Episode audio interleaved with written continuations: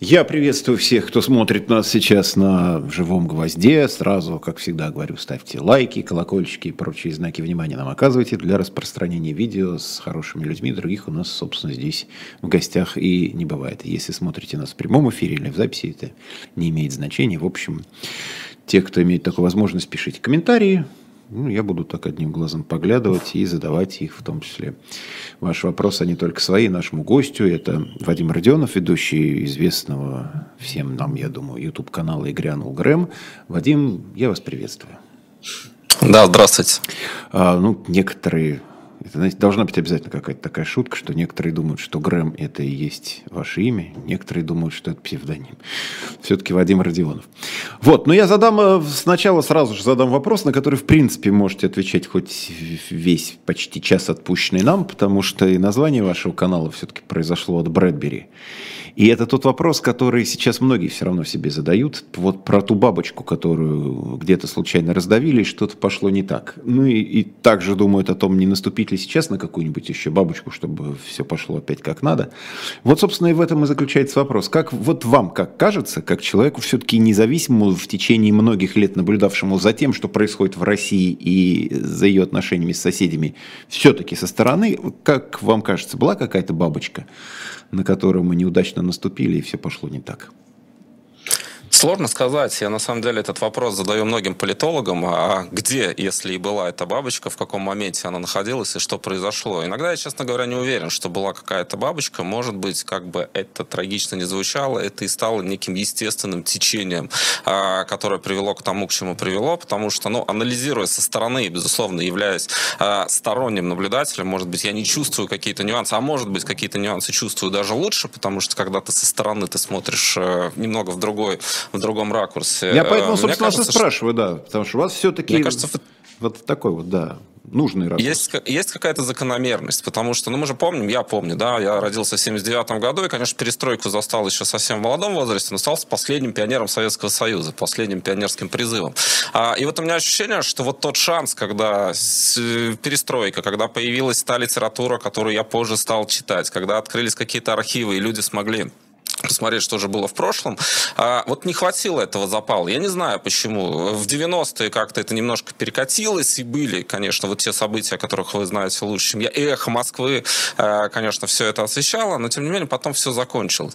Я не знаю, была ли бабочка, правда, было ли а, какое-то событие, которое все изменило. Может быть, просто не хватило вот этого запала, который появился. Сложно сказать. Пока я вот лично как наблюдатель бабочку не нашел, если честно. Ну, соответственно, и бабочку в будущем, видимо, вы пока не видите.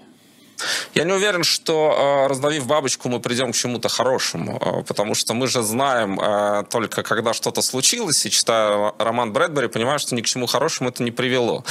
Если мы что-то раздавим для того, чтобы что-то, как нам кажется, улучшить, не получится ли так, что мы наоборот ухудшим или пустим историю по другому пути, который приведет еще к более катастрофическим событиям? Это с одной стороны. С другой стороны, знаете, я вот читал как раз книгу а, про Дженнифер Дауну, а, человека, которая научилась и научила человечество редактировать геном, и, соответственно, таким образом мы можем теперь избегать каких-то страшных патологий, можем их исправлять, можем создавать МРНК-вакцины и так далее. Это привело к каким-то хорошим результатам.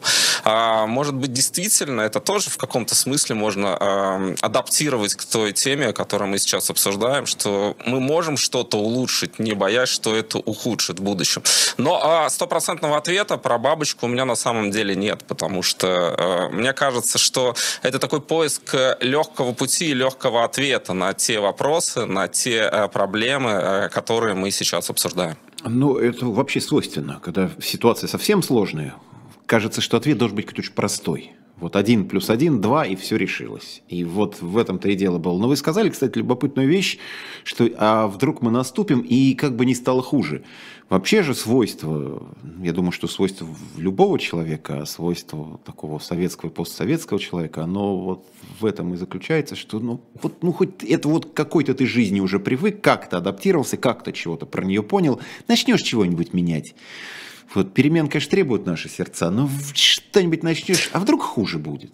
А Вот, я не совсем вот об этом. Э, я скорее о том, что э, э, я согласен с вами. Вот это лучший враг хорошего, или можно по-другому это сформулировать. Я о том, что поиск бабочки — это поиск самого легкого пути. Это история про чудо, да. То есть мы хотим найти некую кнопку, как у электроника, нажать, и он должен перестать работать или начать работать по-другому.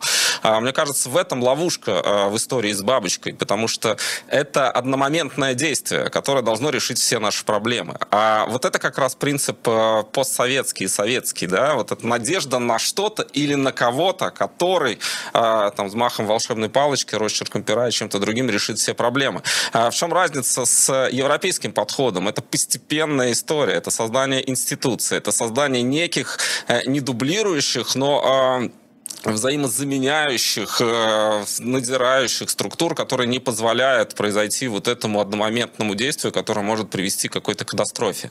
А вот это, именно это я имел в виду. Но я с вами согласен, да, вообще постсоветской культуре и традиции, наверное, свойственна вот эта инертность и надежда на то, что придет кто-то или наступит что-то, что э, все изменит. Может быть, этим и можно объяснить, почему э, авторитарные традиции, они, в общем-то, не уходят э, из части этого региона, я бы так сказал. Ну, про постсоветские э, всякие фантомные дела я вас чуть попозже сейчас прошу. Сейчас другой традиционный вопрос этого времени. Э, что изменилось в вас за этот год? Потому что когда, ну, задают вопрос тем, кто остался в Москве, как я, но это одна точка зрения, один какой-то набор чувств и ответов. Когда мы задаем этот вопрос тем, с кем, как правило, вот так вот тоже общаемся с помощью средств связи, уехавшие наши товарищи, кто-то в Латвию, кто-то в Литву, в Германию, да мало ли куда. Это вот другой набор реакций, чувств, ощущений тоже понятный. Вам никуда не пришлось уезжать, вы, собственно, живете в той стране, в которой жили все это время, при этом вы говорите по-русски, Э, неплохо представляете себе и ситуацию в средствах массовой информации, и вообще российскую жизнь нашу, потому что вы следили за ней все это время, и на эхе у вас в свое время тоже на нашем сайте колонки, может, регулярно читали.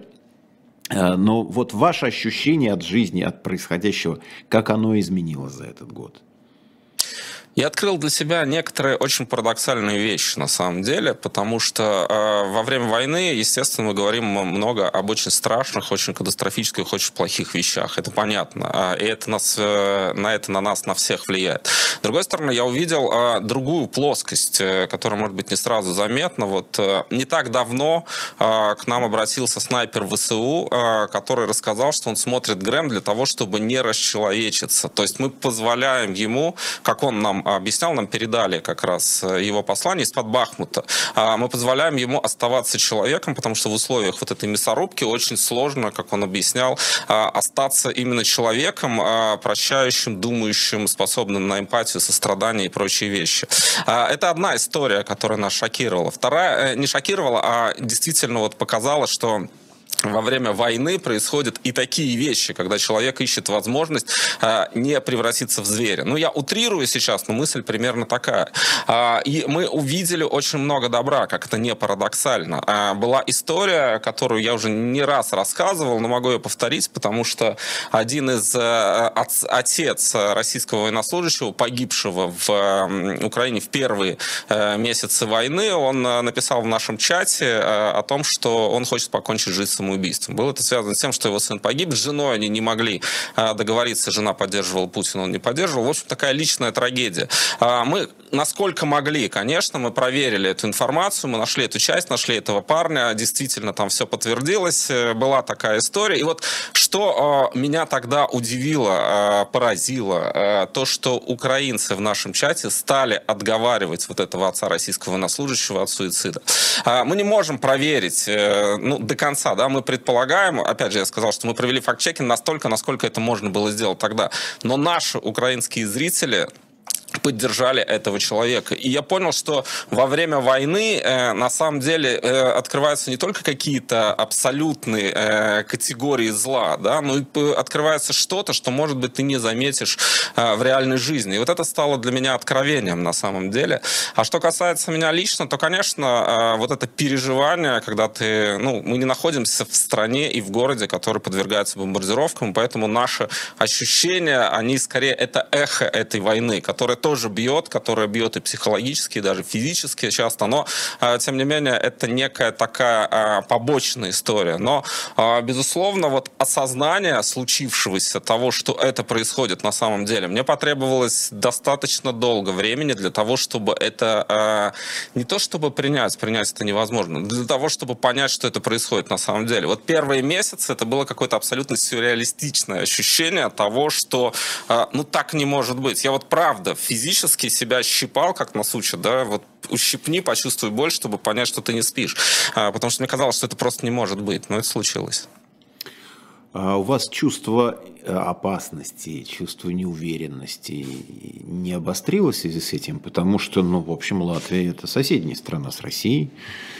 И риторика же она самая разная звучит, в том числе у нас из Москвы в отношении соседей. Думаю, что... Прибалтийских, балтийских стран я всегда как-то боюсь кого-то обидеть, когда говорит Прибалтика, а это у вас имперские комплексы, а страны Балтии, ну, в общем, так правильнее. Но вот в балтийских странах, у вас в том числе, чувство опасности не возникает, потому что рядом, ну вот прям совсем рядом сосед такой большой, непредсказуемый, назовем его так. Есть одна штука, которая психологически позволяет держаться. Это пятый э, пункт договора НАТО. Латвия страна НАТО 2004 года, и, соответственно, нападение на Латвию будет расценено как нападение на весь блок. Это очень важный психологический, в том числе, момент для жителей страны. А, конечно, тревога есть. Конечно, тревога была еще выше в первые месяцы, потому что было непонятно, куда дальше пойдет а, российская армия. То есть э, это только про Украину или это вообще про Европу. И, как вы помните, хорошо были разные разговоры, разные оценки, в том числе экспертные, разные вбросы, которые, там, не знаю, утекали из администрации президента или э, нет, но, тем не менее, через там различные э, близкие к Кремлю телеграм-каналы тоже распространялись. А, лично у меня, наверное, нет, э, потому что э, у каждого человека обостряется свой базовый страх э, в такие стрессовые моменты. А, и у кого-то, скажем, это проявляется не обязательно в таком прямом аспекте, да, допустим, вот ты боишься войны, кто-то там, например, в такой ситуации боится заболеть, да, я знаю людей, которые говорят, вот если я заболею, идет война, как же я буду лечиться, да, то есть, соответственно, это тоже у каждого человека по-разному проявляется.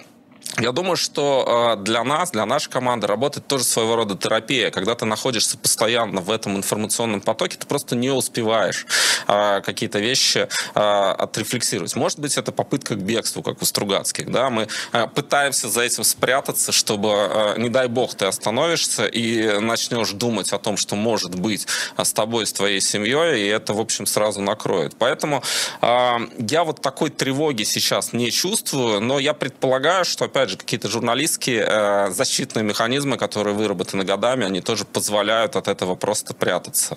Но э, повторюсь, что у каждого свой базовый страх, он, безусловно, обостряется. Просто точка приложения может быть другой. И э, не, всегда напрямую человек понимает, что это связано именно с войной. Да? Почему он вдруг стал бояться того-то э, или чего-то. Да? Ну вот, вот так я это вижу примерно.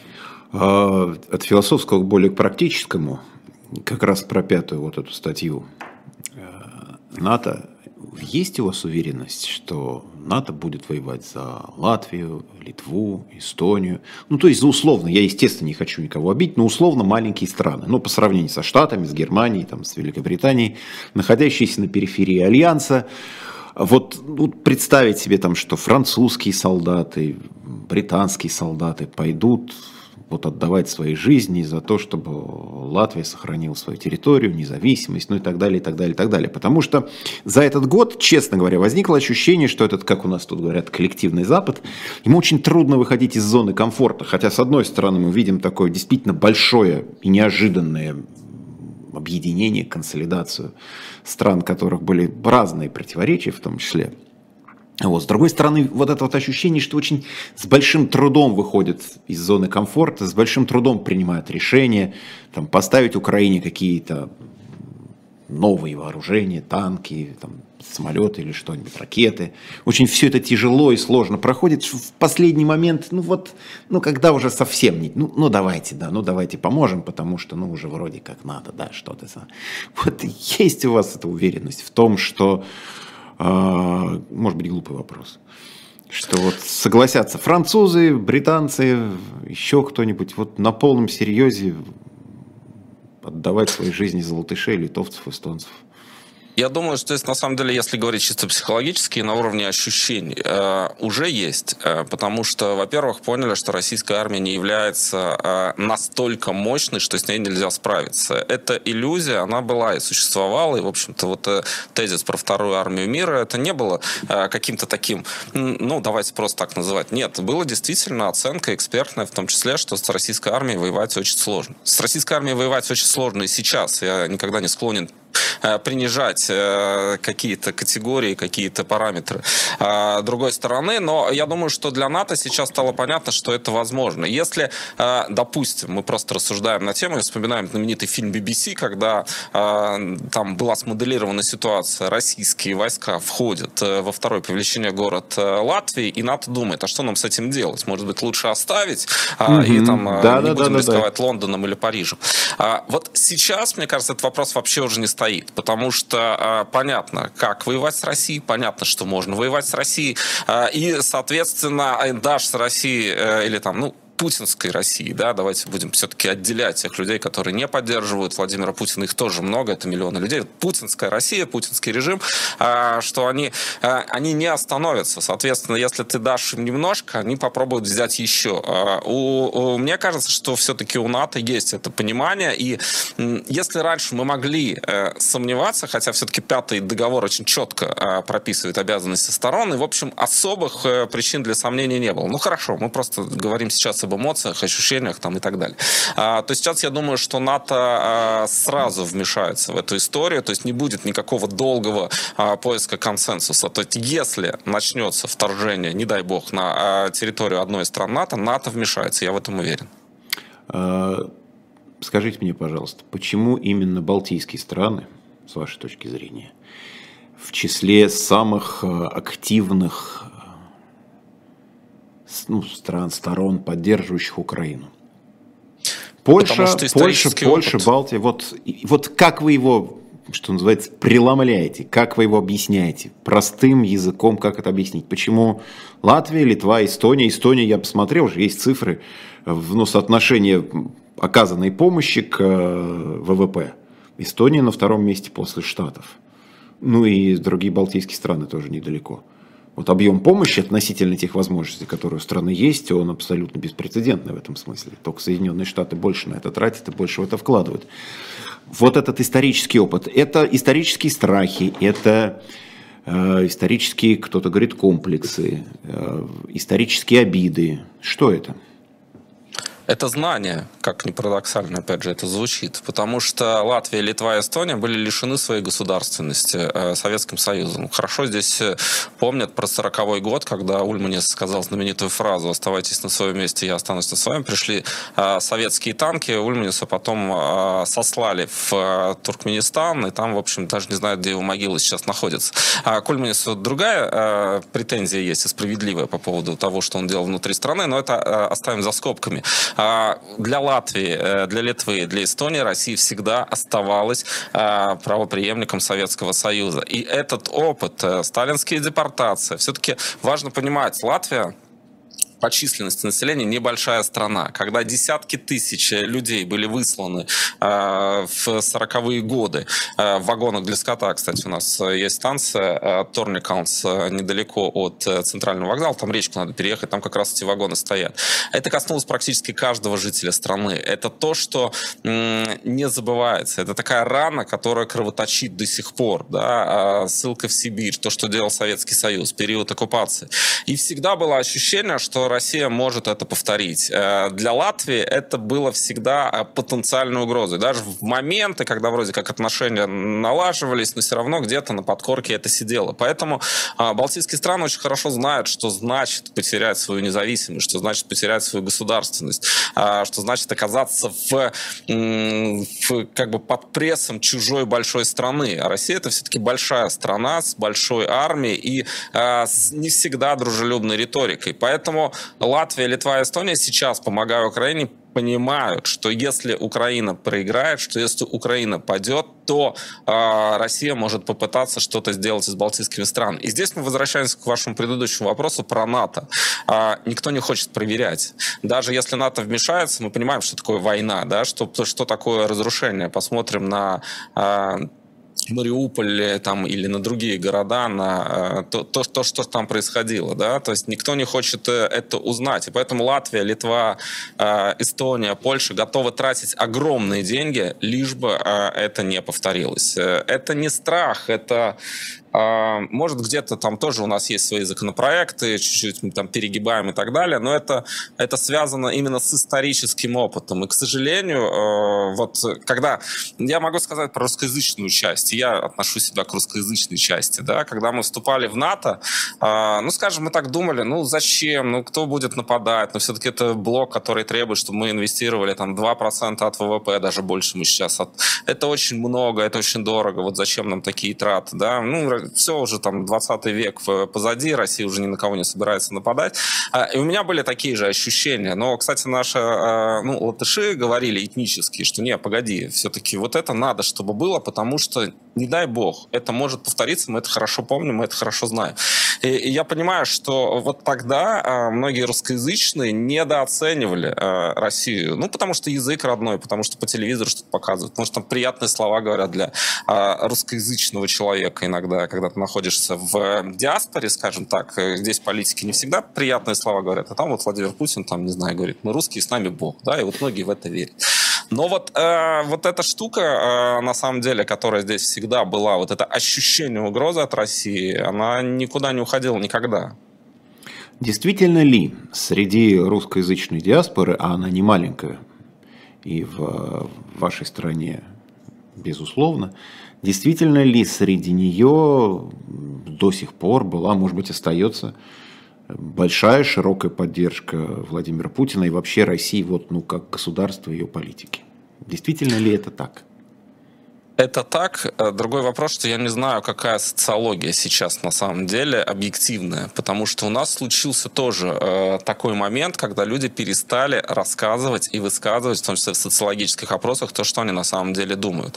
А у нас есть уголовные статьи за э, эти э, прославления войны, поддержку агрессивной войны. Там, ну, есть целый ряд статей достаточно жестких, э, которые подразумевают наказание за э, вот подобные деяния. И, соответственно, социологи не могут точно выяснить, а сколько людей сейчас поддерживают Владимира Путина и поддерживают Россию. Это тоже, как и э, ну, в таких ситуациях бывает, перекочевало на кухню. Мы видим, да, ощущаем, конечно, да, что это есть.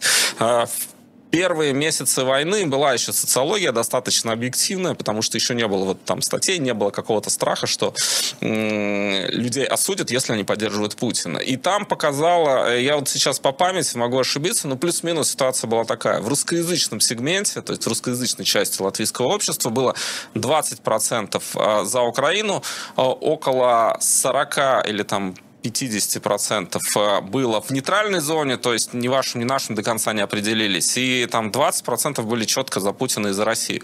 Вот эта неопределившаяся часть самая большая, она вот э, была скорее за, чем э, скорее против Путина, но э, не готова была занимать какую-то вот такую очень четкую позицию. Ну, вот все не так однозначно. Вот эта концепция, да. она... Э, Знаменитая фраза этих, этих то, месяцев, то сейчас да. очень сложно сказать, именно в русскоязычном сегменте нет социологии, которая бы могла показать вот именно ист, истинное настроение в, этом, в этой части общества. Скажите, а есть принципиальная разница между вот теми законами, которые действуют сейчас в Латвии, и таким образом, в общем, запрещают людям высказывать свое мнение, чтобы чего-нибудь не произошло, и тем, что у нас, вот я сижу в Москве, и слово «война» здесь, это, ну, как говорится, начиная от 30 тысяч рублей, но а дальше, как говорится, не имеет верхней границы. Мы знаем, что люди у нас сидят 7 лет, 8 лет, 9 лет и так далее. Вот то, чем это грозит нам. У нас вот э, депутат э, КПРФ, который повесил, ну, видели вы, наверное, может быть, это лапшу повесил себе на уши во время э, обращения Путина послание Федеральному собранию, теперь его судят за... Не судят еще, конечно, там, в общем, ему что-то такое светит за дискредитацию армии. А это было послание президента, в котором, в общем, про армию это было не так много. А, ну вот мы понимаем, в каких мы условиях здесь в Москве живем, чем это нам грозит. Но чем отличается то, что у нас, от того, что у вас, когда человек тоже не может высказать свою точку зрения? Может быть, это тоже не очень правильно? Но э, есть, конечно, много нюансов, э, и у Латвии не такое жесткое законодательство, как у России. Вот я поэтому и спрашиваю, в чем момент. они состоят, эти нюансы. Да. И есть один принципиальный момент. Э, у вас сажают за то, что вы выступаете против войны. Э, страна, которая напала, э, соответственно, вы выходите с призывом к миру или остановить войну, и за это сажают. Э, у нас э, можно получить уголовную статью за то, что ты поддерживаешь агрессивную войну. И в этом как раз есть две, э, как мне кажется, очень принципиальная, э, принципиальная разница. А, то есть, если ты поддерживаешь э, агрессивную войну, нападение на суверенное государство, прославляешь армию, которая это делает, э, то тогда ты можешь э, получить уголовную статью за это.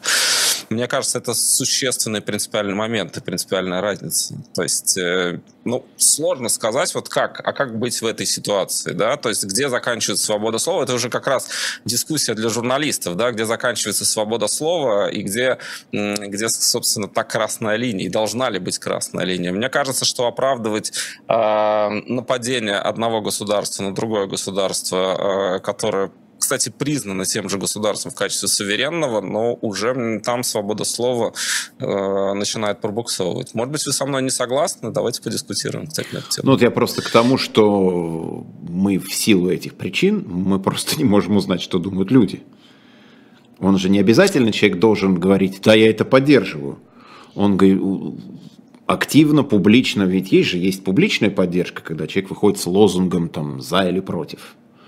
А другое дело, когда он говорит один на один, допустим, социологу, говорит, ну, вы знаете, я считаю, что, там, допустим, Путин прав. Не, ну, конечно, э, наказывают Но он боится, не, да, за, боится, не за разговор с социологом, наказывают за публичное проявление, да, если человек, например, не знаю, там, в социальных сетях э, продвигает и оправдывает, там, не знаю, вот это правильно, то, что делает там, Владимир Путин. За это. И то, я не уверен, кстати, там есть э, свои градации, это не так, что всех, ну, а примеры, много кстати, людей, есть? в моем Фейсбуке Примеры э, есть, вот когда человек что что-то такие. написал, извините, я вас перебил. Я говорю, примеры есть, когда человек вот что-то такое написал в поддержку Путина, и он получил штраф, он там, не знаю, еще какие-нибудь? Ну, была история такая, которая, кстати, ничем не закончилась, по большому счету. Дело развалилось, когда 9 мая, уже после того, как все происходило, пришел э, с российским флагом э, к памятнику, э, уже снесенному, кстати, памятнику советским солдатам. Его за это э, задержали, потом арестовали на два месяца.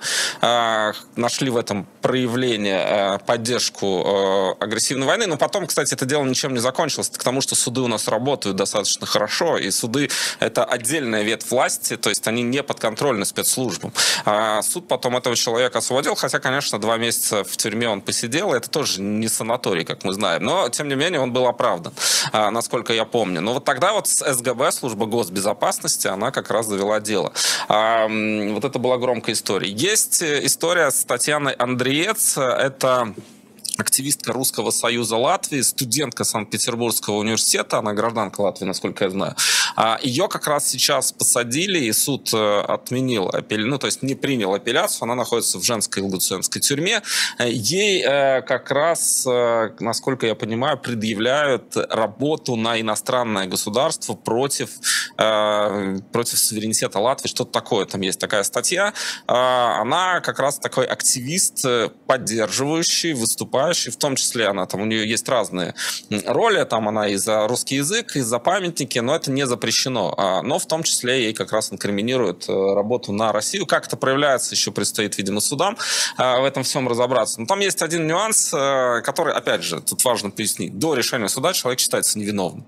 Это мы все знаем. Ей, ее подозревают еще в работе на некий телеграм-канал, который, я его читал, ну там прям статья на статье уголовная. Там расстрельные списки латвийских чиновников, призывы к свержению государственного строя и все такое. Mm-hmm. Было это, не было это. Э, это еще предстоит, видимо, решить э, суду, но делает тоже достаточно громко и резонансно. Я надеюсь, и всегда это подчеркиваю в своих эфирах, что все-таки суд, э, система правоохранительная, она будет работать и не обращать внимания на политические взгляды. Вот есть закон, и он един для всех. Но Фемида слепа, да, банальная мысль, но действительно это очень важно, потому что, ну, претензии к латвийским судам а, небольшие, да, то есть даже от там, не знаю, политиков, которые вне тренда, да, идут. Вот они считают, что суды у нас работают. Дай бог, чтобы э, под давлением общественного мнения вот э, не стала эта объективность э, как-то снижаться. Конечно, такой риск тоже есть, потому что судьи тоже люди, они вовлечены в общественный процесс. Надеюсь, что этого не произойдет. Пока судам больших, э, больших э, претензий в Латвии нет, насколько я знаю. Мы сейчас на минутку сделаем отступление. Я просто выполню наши важные рекламные обязательства. Видите, вот эта вот замечательная книга. Книга Дмитрия Быкова «Великие пары. История любви, не любви в литературе. С печать веха, между прочим. Можете вы приобрести на shop.diletant.media, но не только эту книгу Дмитрия Львовича, но и вообще масса всяких прекрасных для чтения познавательных умных книг. Так что Дмитрий Быков, «Великие пары. История любви, не любви в литературе прошу. Вот еще раз напоминаю, shop.diletant.media. Кстати, о Дмитрии Быкове. Когда вот это была вся история с дождем, громкая, шумная и очень неоднозначная, воспринято здесь многими людьми прямо с удивлением. С большим Дмитрий Львович, насколько я помню, отказался тогда ехать в Латвию, у него были запланированы выступления, он сказал, что он не поедет, потому что вот его возмутила вся эта, вся эта история.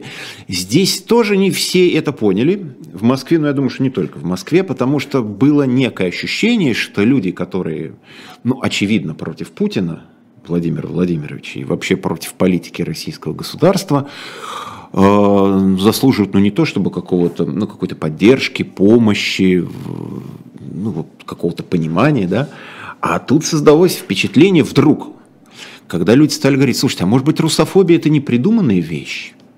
Может быть тот самый коллективный Запад, он борется-то не с Путиным, а борется прям со всеми русскими без разбора. Видите же, дождь, ну очевидно же, какая у канала политика. Очевидно, что они говорят и что они показывают. А создается ситуация, когда независимые СМИ чувствуют себя мало того, что неуютно, а находятся на грани изгнания из страны. И вот этот вопрос для, для, для многих, он действительно стал таким, ну, важным вопросом, важным моментом. Я понимаю, что это произошло не вчера и даже не месяц назад, но все равно мысль-то она где-то так в голове сидит. Потому что мы вспомнили в первые же дни, когда вдруг выяснилось, что там заблокировали. Я все время привожу этот пример, потому что он прям многих шокировал. Когда Visa, MasterCard заблокировали карты, и выяснилось, что те люди, которые выезжают, ну, попросту говоря, бегут отсюда, из России – потому что не хотят иметь ничего общего с тем, что происходит, бегут из России, выясняется, что они не могут ни заплатить, ни снять, ни устроиться никак, потому что вот они, противники режима, уехали, и им как раз, и против них фактически вводятся санкции, а те, кто сидят здесь, ну, по большому счету, ничего не чувствуют. И вот это как продолжение таких вот историй, таких на самом деле примеров, ну, к сожалению, хватает, и люди не очень понимают, как на них реагировать, как это интерпретировать, как борьбу все-таки с конкретным человеком, его режимом, его властью, или уже э, отношения переносятся на всех граждан России без разбора, потому что, ну, вот что называется, чума на все ваши дома сразу. Ну, я думаю, что здесь действительно, а, если посмотреть на какие-то принятые решения, это такая ковровая бомбардировка, да, если высказываться метафорически, да, били по всему. Во-первых, не было четкого плана, как реагировать, на кого реагировать, кому будет лучше, кому будет хуже. И поэтому э, включались такие элементы. Например, э, я был удивлен, когда YouTube именно принял санкции в отношении россиян, потому что YouTube это та платформа, которая в России используется, в том числе э, в первую очередь э, журналистами ну, назовем это словом оппозицион, просто независимыми, тем, которые хотят рассказывать правду. Поэтому такие санкции, они, наверное, больнее ударили а, не по Владимиру Соловьеву, окей, у него заблокировали каналы, но а, он там все равно найдет где вещать, и денег у него тоже будет выше крыши. Поэтому есть Да, люди вопросы, решили заработку а... просто, да, потому что потеряли рекламу да. и, и, и невозможно работать. Таким образом. Ну да, и таким образом я не уверен, что это ну, самый эффективный способ как-то воздействия на путинский режим. Также с какими-то другими моментами очень много принималось эмоционально, быстро, в ППХ. Опять же, не было какого-то прецедента, не было плана, и поэтому вот возникали такие ситуации. С дождем все сложнее, на самом деле, и неоднозначнее. А, потому что а, дождь не понял, а, как, а, ну, когда он переехал в Латвию, я понимаю, я хорошо знаю журналистов дождя, со многими у нас хорошие отношения, но когда они переехали, приехали, они просто не поняли э, модель поведения. Латвия все-таки другая страна. Здесь принято немного иначе решать какие-то вопросы. Здесь не всегда э, берут нахрапом, да, и вот как получается. Окей, да, мы договорились, что будет э, дорожка, но мы когда-нибудь ее сделаем, а сейчас давайте запустимся. Нет, так А, ну вы не имеете в работает. виду субтитры? На, Да, там на латышском они, латышском по-моему, языке, да. должны были выполнять по лицензии. Если есть э, договор, то ты должен его выполнять, да. Если ты его не выполняешь, то, соответственно, ты не договоришься. А, Из серии «Придем, давай как-нибудь мы договоримся, чтобы это вот так работало». Ну, не работает, да. А, В принципе, договорились делать. Плюс, конечно, громкая история. Да, я считаю, что мое мнение лично, я его неоднократно высказывался во многих интервью, что, конечно, с ними поступили очень жестко, даже жестоко. Когда просто аннулировали лицензии. Никаких иллюзий по поводу нашего совета по электронным СМИ я тоже не питаю. Адвокатом его не буду никогда. А, потому что я знаю те, кто там работает, и как некоторые решения принимаются. Но справедливости ради, в принципе, здесь и дождь не та сторона, которую просто наказали ни за что. Нет у них, э, как это называют, ошибка коммуникации. А, Что-то сломалось, не поняли, не приняли, не исправились, э, не смогли найти какие-то вопросы, и поэтому все это привело к тому, к чему а, А, грустная, на самом деле, история. Но вот мы с Анной Мангайт говорили в эфире, она сказала, что это тоже хороший урок. И для «Дождя» тоже, да, что, в общем, э, и для руководства «Дождя», и для самих журналистов, что нужно было разобраться в специфике страны. У нас есть свои моменты, у нас есть свои нюансы. И это э, не всегда связано, вот этот дискурс по поводу «вот россияне имперцы, а мы, значит, не имперцы». Э, Я как человек, который неплохо, как мне кажется, вовлечен и в ту, и в другую э, среду, я понимаю, что это не вопрос имперскости, это вопрос там разного темперамента, разных э, каких-то подходов. Скажем, в Москве принято так, в Риге так не принято. И для того, чтобы Ну, разная вот практика, это- да. Просто люди при- привыкли, практика, да, опять же. каким-то И, и вот это вот э, привело к тому, к чему привело. Э, что касается русофобии, вот этого термина, хорошо использую, ну, есть свои какие-то моменты, то, что мне не нравится, да, например, вот приняли ряд законов э, очень быстро и очень эмоционально. Например, э, те неграждане латвийские, это особая категория, есть около 200 тысяч человек, которые в пожилом возрасте приняли решение перейти на российские паспорта, потому что пенсию раньше выплачивали, им автоматически давали ВНЖ. А, ну, то есть живите, это все-таки люди, которые здесь родились, многие даже не в первом поколении, нет, наверное, в первом поколении, потому что после 40 года тогда не граждане а, по- получали не гражданский паспорт, если не, не натурализовать. Но, тем не менее, эти люди не являются угрозой. Вот их сейчас обязали в спешном порядке сдавать экзамен по латышскому, а я повторюсь, это в основном э, пожилые люди, Э, иначе их могут лишить легального статуса, ну что, депортировать людей, вот э, пожилых в основном людей. Мне кажется, этот э, законопроект, который сейчас уже начали откладывать, потому что наше управление по делам гражданства и миграции просто не справляется. У нас огромное количество украинских беженцев. А, Теперь еще на УДГМ ложится тема, связанная с проверка языка а, тысяч, десятков тысяч людей, они говорят, ну, у нас просто нет ресурсов. Сейчас начинает этот закон как-то сдвигать, замыливать и так далее. Но это было эмоциональное решение, вот такое политическое, даже в каком-то смысле популистское. А, а вот давайте сейчас вот так ударим по этой категории а, граждан России. Но есть, конечно, свои перегибы, безусловно, но война вообще, как я говорил, да, она какие-то вещи абсолютизирует, да, в том числе эмоциональные. Ну и политики, они используют какие-то окна, возможности, которые у них появляются. Вот, а почему бы не решить, вот как им кажется, такую проблему? Ну вот они начинают там... э, История с памятниками, там их э, советские памятники были демонтированы очень быстро. Это вопрос, который, э, знаете, вот какая ноющая зубная боль, да, на протяжении 30 лет периодически всплывал, потом затихал и так далее. Но вот был решен вопрос там в считанные недели, э, который политики, латвийские политики определенные, э, хотели решить давно. Вот решили. А, вот, поэтому, да, война, она где-то что-то ускоряет, где-то абсолютизирует. Э, Не всегда это честно, не всегда это справедливо, но так, как есть. Вот так А не в этом ли причина, что по, по прошествии более чем 30 уже лет с момента распада Советского Союза, учитывая особенно историю Латвии, и советских времен, и предвоенных времен, я имею в виду перед Второй мировой войной, что вот несмотря на все это, на весь этот бэкграунд и все это знание, что такое большое количество людей, тем не менее, придерживаюсь пророссийских взглядов, придер- по- поддерживаю Владимира Путина. Вот как вы говорили, да, русский с нами Бог, это звучит как-то, значит, ласкает слух определенному количеству людей. Как все-таки таким образом могло сложиться, что спустя столько времени такое количество людей, тем не менее, живя в другой стране, мысленно в душе поддерживают другую страну? Я думаю, здесь э, можно долго анализировать. Э, здесь нет такого простого ответа на Я вопрос. понимаю, это как про бабочку, да. Да, это э, история про бабушку. Ну, во-первых, в советское время, конечно, в Латвию приехало много э, мигрантов из других республик да, Советского Союза. Рига вообще была одним из самых русифицированных городов в регионе точно, да, если даже сравнить с Сталином и Вильнюсом. А, есть э, достаточно большая диаспора, которая жила до 40 -го года, например, староверы, да, вот мои предки как раз из староверов латгальских.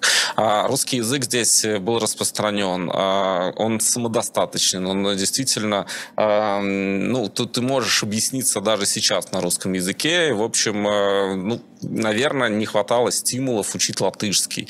Было ли такое? Это одна история, да, когда большая группа людей, и которая может объяснять на русском языке. Другая это то, что, в общем, на самом деле, по справедливости, очень много не было сделано со стороны латвийского государства. Вот что касается вот этой политики интеграции, все это проваливалось, потому что, как мне кажется, это все а, было ну, недостаточным, да, то есть какие-то вещи, они, ну, окей, как-то само наладятся. Если говорить о ситуации на данный момент, то для молодежи язык вообще не является проблемой, да, латышский язык, английский язык, э, в Латвии многие говорят на нескольких языках.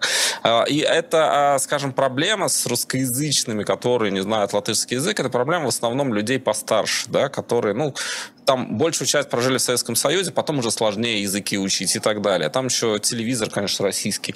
А, предоставлял гораздо более широкий выбор программ на русском языке, в том числе дорогие шоу, вот эти все типа голоса, да, ну, у Латвии просто нет ресурсов делать такие. А, ну, и Латвия не боролась, если я уже говорю сейчас о медийной политике, не боролась за эту аудиторию, не боролась за этот электорат. В общем, он был отпущен э, вот туда, в это информационное пространство. И это информационное пространство тоже формировало э, настроение. Мне кажется, что вот эстонцы, они пошли После бронзовой ночи тоже не сразу, но у них были события, связанные с переносом памятника, и там были да, бронзовый солдат, да. были погибшие.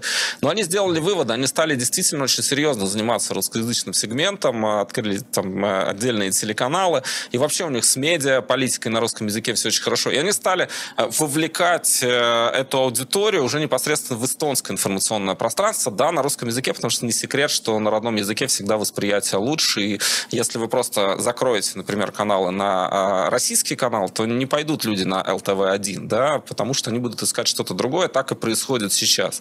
А, вот. А, мне кажется, что эстонский опыт для нас мог бы быть, эм, в принципе, таким хорошим вариантом. Эстонцы вообще нас очень так здорово обогнали по разным категориям, да, там, например, и по уровню жизни, ну, и электронное управление, и прочие, прочие вещи.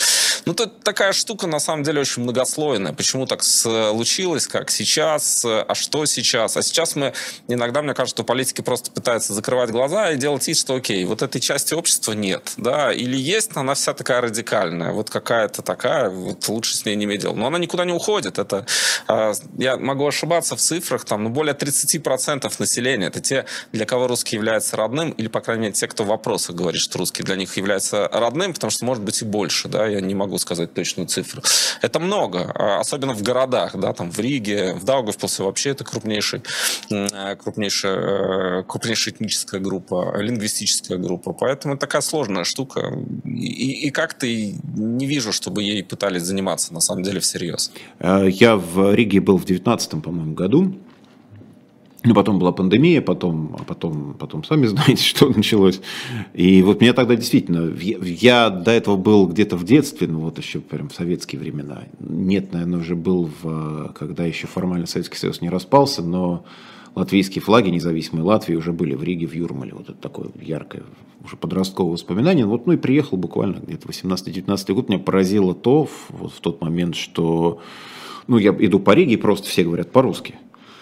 Потому что первый день заход, говорят, заход, в районах. заходишь, заходишь куда-то, ну это было даже в центре, и мысль, ну ты хочешь там заказать кофе и что-нибудь, и думаешь, на каком языке обратиться? Ну начинаешь говорить по-английски, меня смотрят сразу, понимают, кто и откуда, говорят, давайте по-русски, мы все, там все понимаем, все, никаких проблем нет. Начинаешь говорить, меня тогда удивило, что вот, ребята-школьники, ну прям школьники видно совсем, плохо, но по-русски формулировали, попросили там вот одну вещь сделать. В общем, меня даже это как-то тронуло, да, что, в общем, мой родной язык знают люди, которые родились совершенно точно уже после распада и после всего. Вот, поэтому это такой был любопытный личный опыт. Вот. Но я хотел еще немножко, конечно, о другом сказать, вот о том, как раз, как сейчас меняются СМИ, именно вот последние месяцы, год, и уже там второй год идет. А с вашей точки зрения, объективная журналистика сейчас может существовать? Или сейчас пропаганда против пропаганды, там, пропаганда против контрпропаганды? И многие говорят, ну какой может быть объективизм сейчас? И, кстати, «Эхо Москвы», когда оно существовало, тоже за это ругали нас часто. Говорит, ну как вообще вы можете там звать Проханова или кого-нибудь? Это же кошмар какой-то. Кто эти люди, что они несут, что за чушь. Надо звать ну, таких нормальных, правильных, там, Навальный, чтобы все время был, ну и так далее. А мы старались как бы такую объективность соблюдать. Она сейчас возможна, вот в такой момент, когда надо, что называется, определиться, с кем вы, за кого вы или против кого вы. Может быть, сейчас объективная журналистика, или она должна вот пропаганде противостоять контрпропаганде?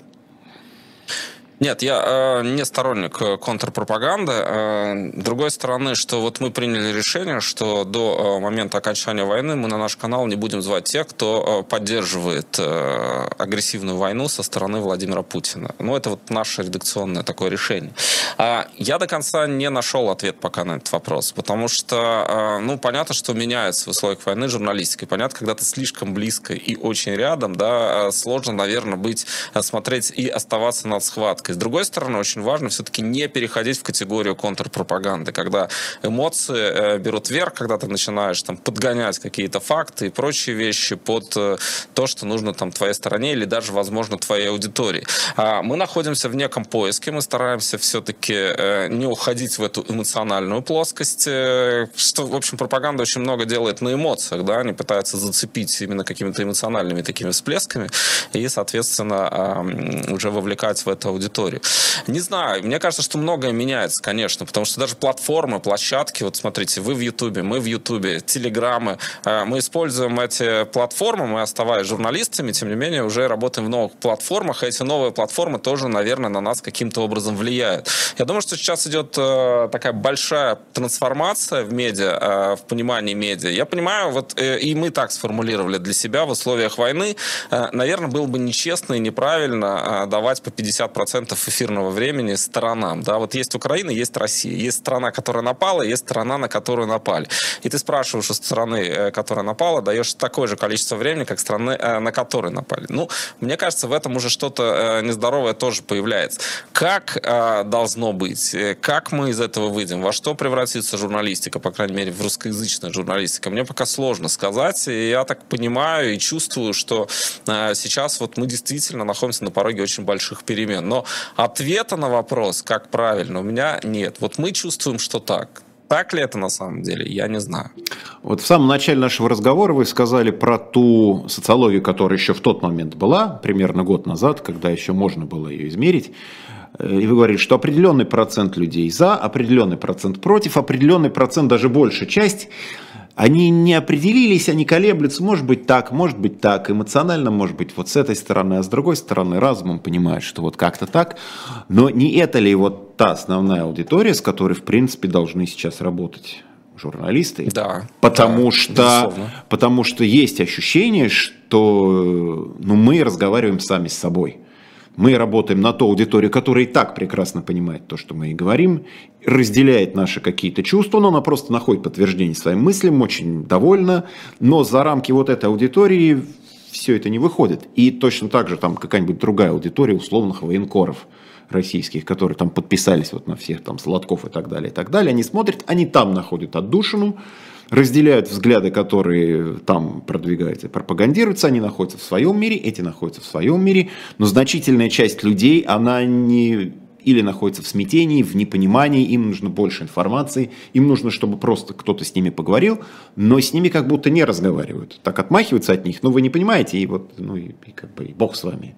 Идите на все четыре стороны, мы как в белом пальто, сейчас же белое пальто, модный образ Вот как Нет, с... мы как раз э, и стараемся работать э, с этой аудиторией. Здесь важно все-таки, э, я всегда выступаю с такой точки зрения, не надо а, отрицать и каким-то образом отдалять людей, которые, возможно, не определились. Если человек приходит, а, и он не знает, вот Путин хороший или Путин нехороший, Путин правильно делает или неправильно, вообще что с этой войной. Но если у него есть вот эта потребность в разговоре, хотя бы он задает вопросы, то нужно с этим человеком работать и не называть его орком и отправлять его а, куда-то далеко и грубо, да, соответственно, нам нужно пытаться, если мы сможем этого человека а, привлечь, если этот человек заинтересуется, начнет смотреть, начнет думать, то, возможно, мы а, можем открыть для него совсем другой пузырь, да, потому что мы ведь э, Правильно сказали, люди живут в пузырях сейчас. Очень сложно иногда в эти пузыри пробиться.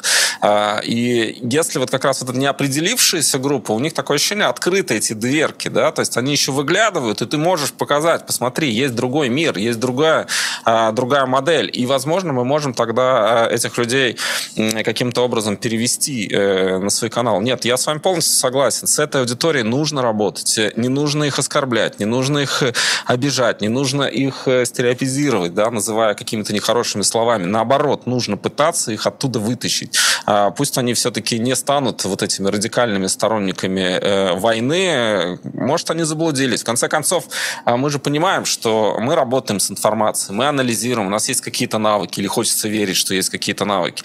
Люди э, часто, для них это совсем другая среда, они путаются, когда журналисты профессионально уже начинают хвататься за голову от этого объема фактов, информации, вбросов, домыслов, что брать от человека неподготовленного. И вот здесь как раз мы можем быть теми маяками, можем быть теми а, проводниками, которые помогут. Но если мы начнем а, отрицать, как, ну, опять же, у каждого своя медиаполитика, много YouTube-каналов разных, как вы правильно сказали, для там The Военкора есть, с другой стороны, назовем это оппозиционными СМИ, где вот нет, там достаточно грубые слова используются в адрес э, потенциальной аудитории, которая не согласна.